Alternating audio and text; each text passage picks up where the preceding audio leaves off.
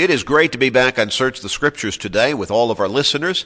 What a privilege to be able to open up God's Word once more, as we try to do every day on this radio program. On Search the Scriptures, we try to get into God's Word in an in-depth fashion, look at it in detail, and, but yet at the same time try to understand it and explain it in a way that is easy for us to comprehend and that makes sense for our, for our everyday lives. We hope that you are learning God's Word by being with us each day here on Search the Scriptures. And we pray that in doing so, God is being glorified. We hope that you're listening on a regular basis and that you're encouraging others to listen. And it would be good to hear from you, either to meet you in person if you're uh, able to visit with us in person at Sunny Slope, or to hear from you through email or snail mail or by telephone with any questions or thoughts you might have. It's encouraging to us, and we pray that we're helping you in teaching God's Word to be able to be better able to make your decision as to what you're going to do about God's will communicated through His Word. And we pray about you, or we, rather, we pray for you. We care about you.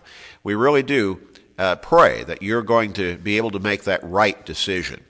It's always wonderful to be here to study along with Dennis Stackhouse.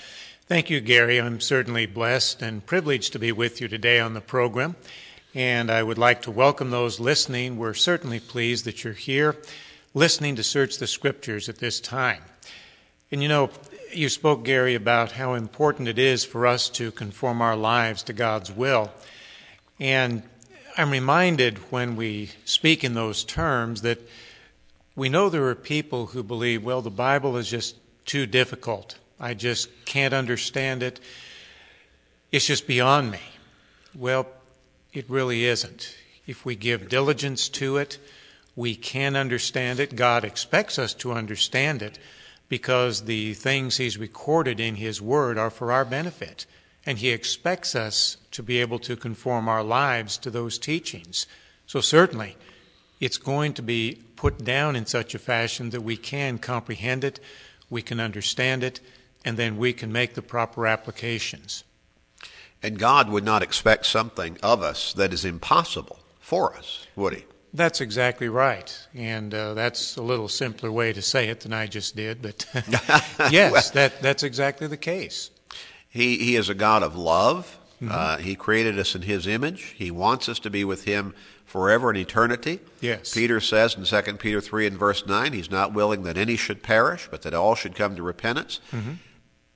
God has given us His Word to help us. Exactly.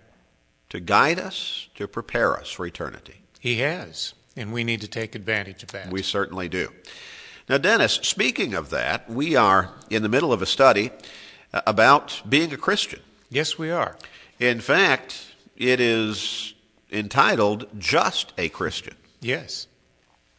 We've made the point, we've tried to emphasize it in the first couple of lessons in this, uh, in this particular study that what we're talking about is really, for a lot of people, a revolutionary message.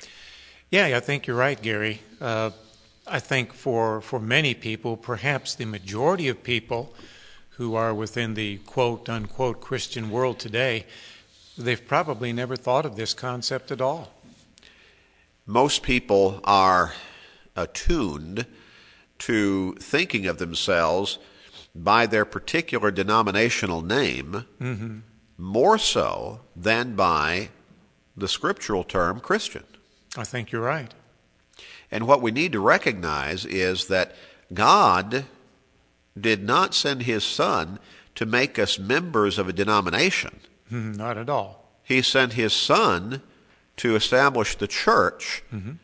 the body of Christ, into which we could come and find salvation. That's correct.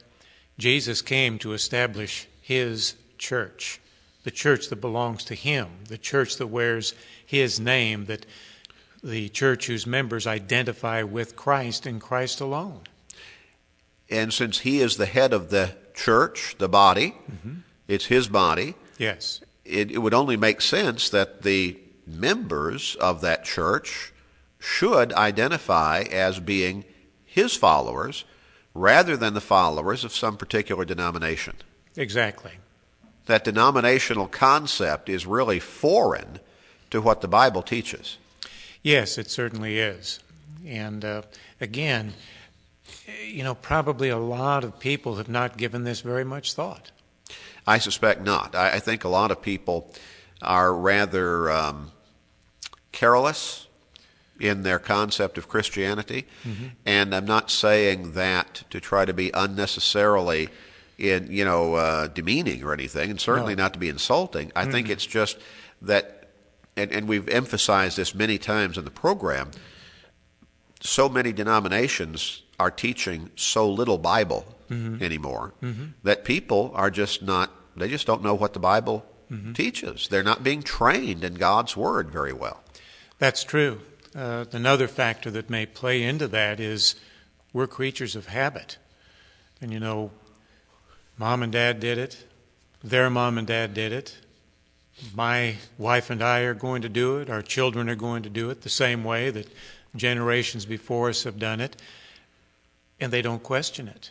You're right. It's just what's always been done. Yes. And they just kind of fall into the pattern. They do. And a lot of times, the patterns we fall into are not necessarily good patterns. That can be true, yes. Now, let's go back to Acts chapter 11 and read verse 26.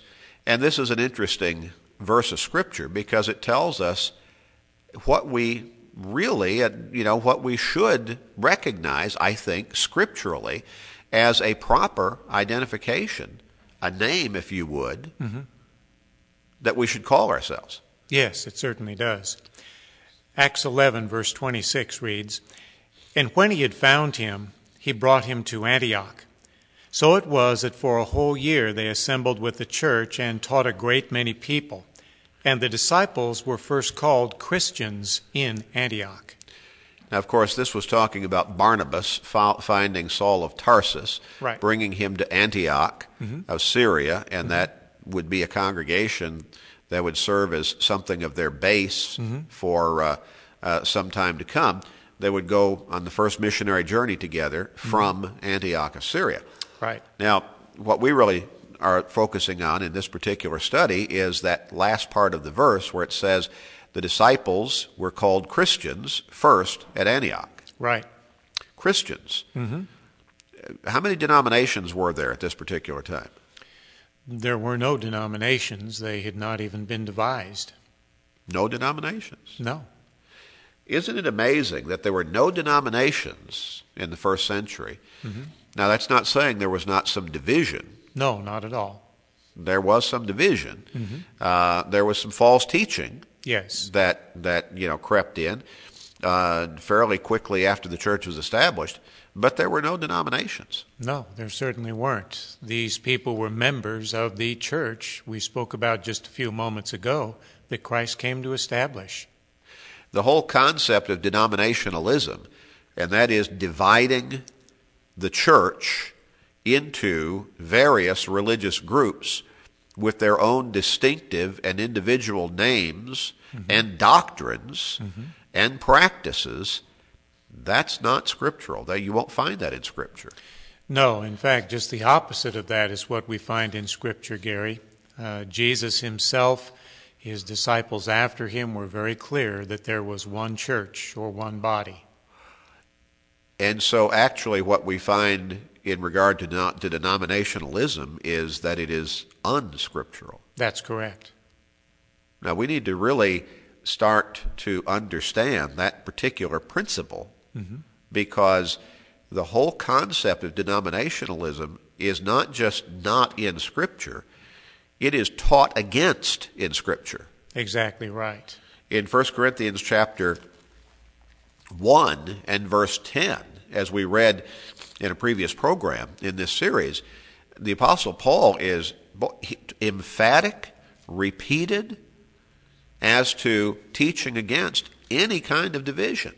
Yes, he is. In fact, he says there is to be no division. Very yes. emphatically again. Yes.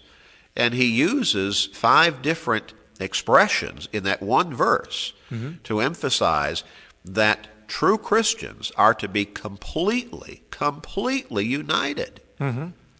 in the same mind and the same judgment. he says there should be no divisions among you. Mm-hmm. But that you should be perfectly joined together in the same mind and the same judgment. Exactly right. That's not the model that we see in the denominational world today. No, it certainly isn't. All kinds of different names, mm-hmm. sometimes names of individuals. Yes. And all everyone has their distinct set of doctrinal beliefs and mm-hmm. practices. Yes. They do their own things their own ways. That's not the unity that is taught in Scripture. It is not. In fact, in, in John chapter 17 and verse 21, Jesus, uh, or 17 rather, chapter 17, verse 17, Jesus prayed that his followers would be as united as he and the Father in heaven are united. Mm-hmm. He did. I think that actually is verse 21. You are correct. Verse 17 is talking about uh, sanctifying them through Yes. your truth. Your word is truth. Exactly. Now, I was getting the two verses mixed up. I apologize. Now, can you imagine God the Father and God the Son being in disharmony Never. over which name the followers should wear? No, Over some particular point of doctrine? not at all. The plan of salvation? No, The organization of the church? none of those things. Or anything else? No, not at all. Now, why then do we assume, and I think a lot of it is we just assume without even thinking about it, that it's okay to be divided on all of those things mm-hmm. and many others through some denominational system of Christianity? It is a mystery. It really is. Well, the, the disciples, the followers of Christ, were called Christians, just Christians, mm-hmm. at Antioch. In Acts chapter 26 and verse 28, we find another use of this particular term of identity. What does it say there? Then Agrippa said to Paul, You almost persuade me to become a Christian. Paul was presenting his defense before King Agrippa and the Roman governor Festus. And he, when he finished, actually, Festus had uh, interrupted him and accused him of being crazy yes. when he started talking about arising from the dead, Yes. uh, Christ arising from the dead. right. But uh, Paul was not daunted by this. He turned, you know, to Festus and he said, "I'm not crazy." And basically, he said, kind of uh, uh, boiling it down, ask King Agrippa. I'm convinced he knows about these things Yes. because this was not done in secret. That's right. And then he, he focuses on Agrippa and says, Do you believe? And uh, Agrippa responds, You almost persuade me to be a Christian. Now, another translation there is, In a short time you fain would make me a Christian. Yes. It, it's, you wonder there whether Agrippa is being sincere or whether he is, is being uh, rather cutting in his remark there. But regardless of which one we're to understand, he uses that term, Christian, as a term of identity, He certainly does. And appropriately so. Yes, very appropriate. Now let's turn to 1 Peter chapter 4, and how about reading verse 16 there? Yet if anyone suffers as a Christian, let him not be ashamed, but let him glorify God in this matter. So if anyone suffers as a Christian, let's talk a little bit here. So here's three times in the New Testament we find this term used to identify the faithful followers of Christ. Let's talk a little bit about that term. What does it denote? The term Christian uh, would be speaking of someone who is actively involved in or committed to following Christ, his teachings, his example, seeking heaven as their ultimate eternal home. So it would be a term identifying an individual with Christ mm-hmm. as his follower. Mm-hmm. And I would say probably as his faithful follower is what should be understood there. Certainly. It's a term that makes all the sense in the world, isn't it? Oh, it certainly does. absolutely does. If we call ourselves by the name of a denomination, normally that denotes or connotes in the person who is listening to us the understanding that we are a member of that denomination. Mm-hmm. And most people, again, use that particular reference or frame of reference of identity in their spiritual lives to Mm-hmm. identify themselves. Yeah, I'm a whatever. I'm a in the name of this denomination or that denomination. They're not identifying themselves first and foremost with Christ. They're identifying themselves with the denomination. Yes, and many times with a human individual. That's correct. And once again, when you recognize that all of these different denominational groups are distinct to themselves, it's not even the idea that, well, okay, what's the big deal about a name? Eh, We've talked about that before in previous programs. If you're right. married, just go home and call your spouse by your last boyfriend or girlfriend's name and see if it matters. Yeah, that's that's going to uh, really quickly get you in tune with how much names do matter. Yes.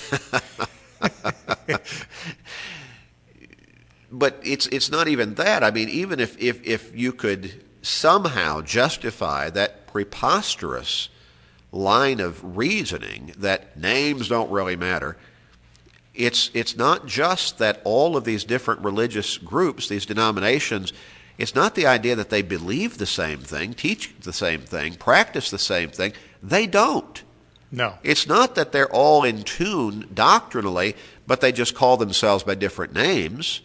That's not it at all. Mm-hmm. The name is just one more term of identity or one more feature of that particular religious group that indicates that they are distinct to themselves. They have their own set of beliefs, their own set of doctrine, the way they do things.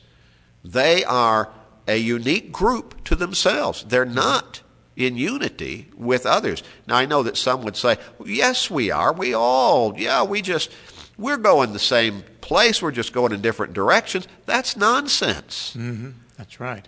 We don't travel that way. We don't act that way, believe that way. We don't live that way in any other frame of reference. No, we don't. We understand you have to be specific in what you do in order to get to the desired goal or result of what you want to accomplish. hmm And it is no less true. In fact, it should be even more emphatically emphasized when it comes to our spiritual lives. Well, it really should, Gary. And it's, you know, you've, you've said it several times in this program uh, alone. When we speak about denomination, denominationalism, we're speaking about a system of thought and practice that divides. And that's exactly what it does. And again, it's contrary to what we read in the scriptures. You know, we could go back to the passage in 1 Corinthians that we read earlier in this series of lessons. And in verse 13, Paul asks a series of rhetorical questions. And again, this emphasizes how important it is that we're following or using the proper name. Uh, he said, Is Christ divided? Well, obviously, the answer is no. Christ is not divided. Was Paul crucified for you? Certainly not. Paul didn't go to that cross at Calvary. He did not die for my sins. He was incapable of doing so.